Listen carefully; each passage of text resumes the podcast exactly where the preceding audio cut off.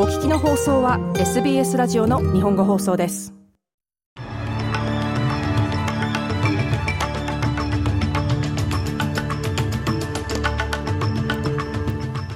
9月7日午後のニュースです。今日の主なニュースです。連邦政府は医薬品給付制度のリストにある医薬品のコストを引き下げるという発表をしました。最新レポートでは航空会社が需要に運用が追いついていないにもかかわらず航空運賃が値上がりしているとしています。スポーツはテニスです。オーストラリアのアイラ・トメナビッチはオンス・ジャボとの激戦に敗れました。連邦政府は医薬品給付制度のリストにある医薬品のコストを引き下げるという発表をしました。政府は本日議会に法案を提出する予定です。マーク・バトラー保健省によると、この制度で自己負担最大額、処方箋一つあたり42ドル50セントから30ドルに引き下げるとしています。医薬品関連部門はこの発表を歓迎しています。オーストラリア医薬品ギルドのトレント・トゥーメイ局長は、薬局で患者が処方薬を買う余裕がないというのをますます耳にするようになっていると話しました。彼はこの法案が顧客にとって大きな意味を持つと話します。This is something that's going to take a real meaningful first step これはオーストラリアの本当に意義のある医療を作る第一歩になります。もし薬局に行って薬を買う余裕がないのであれば、GP に行く意味はないのですから。トゥーメイ局長でした。アンソニー・アルバニーズ首相は、労働党の10月の予算組は難しい決断を迫られるだろうと話しました。政府は多額の国家債務のために支出を控える必要があるとすでに報じています。首相は党内での予算削減について積極的に話しており、同時に生活費救済措置の必要性についても取り組んでいると話しました。私たちは1兆ドルという自由党の債務を受け継いでいます。利息が上昇すると、その自由党の債務の返済額も増えます。そしてそれは、私たちがしたいことができないということです。アルバニーズ首相でした。連邦政府は環境問題への取り組みとして、電気自動車の市場促進を予定していると話しました。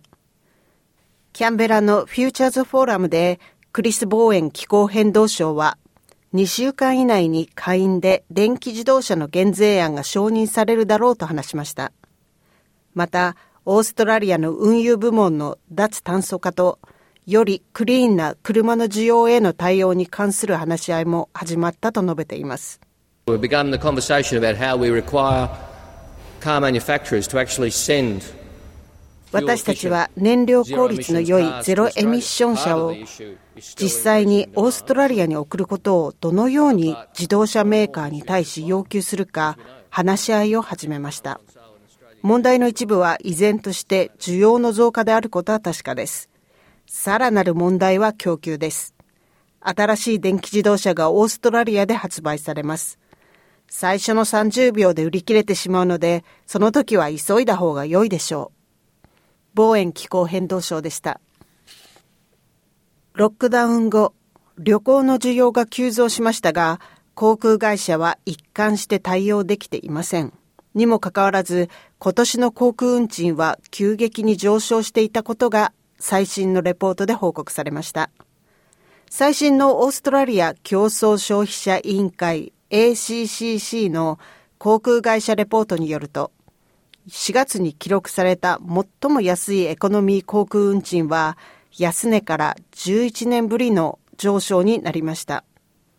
また、従来の3倍以上という驚くべき割合でフライトがキャンセルされていたことも分かりました。スポーツはテニスです。オーストラリアのアイラ・トミヤナビッチはオンス・ジャボとの激戦に敗れました。トミヤナビッチは10年前のチャンピオンサマンサ・ストーサー以来、フラッシングメドウズで戦う初めてベスト8まで進んだオーストラリア女子選手です。彼女は全ての力をウィンブルドン準優勝のジャボにぶつけましたが、惜しくも敗れました。ニック・キリオスはシングルでオーストラリア最後の希望となっています。トメナビッチは結果は残念だったが、それでも自分のパフォーマンスを誇りに思っていると話しました。Yeah. So, yeah, really. スコアラインでいつもプレッシャーを感じていたので、サーブで自分のリズムをつかむことができませんでした。ですが、全体的に4回戦目は最高の週でした。いい思い出ができました。ですが同時に、この試合で多くを学ぶことができます。経験こそが私を育てるのです。トメヤナビッチでした。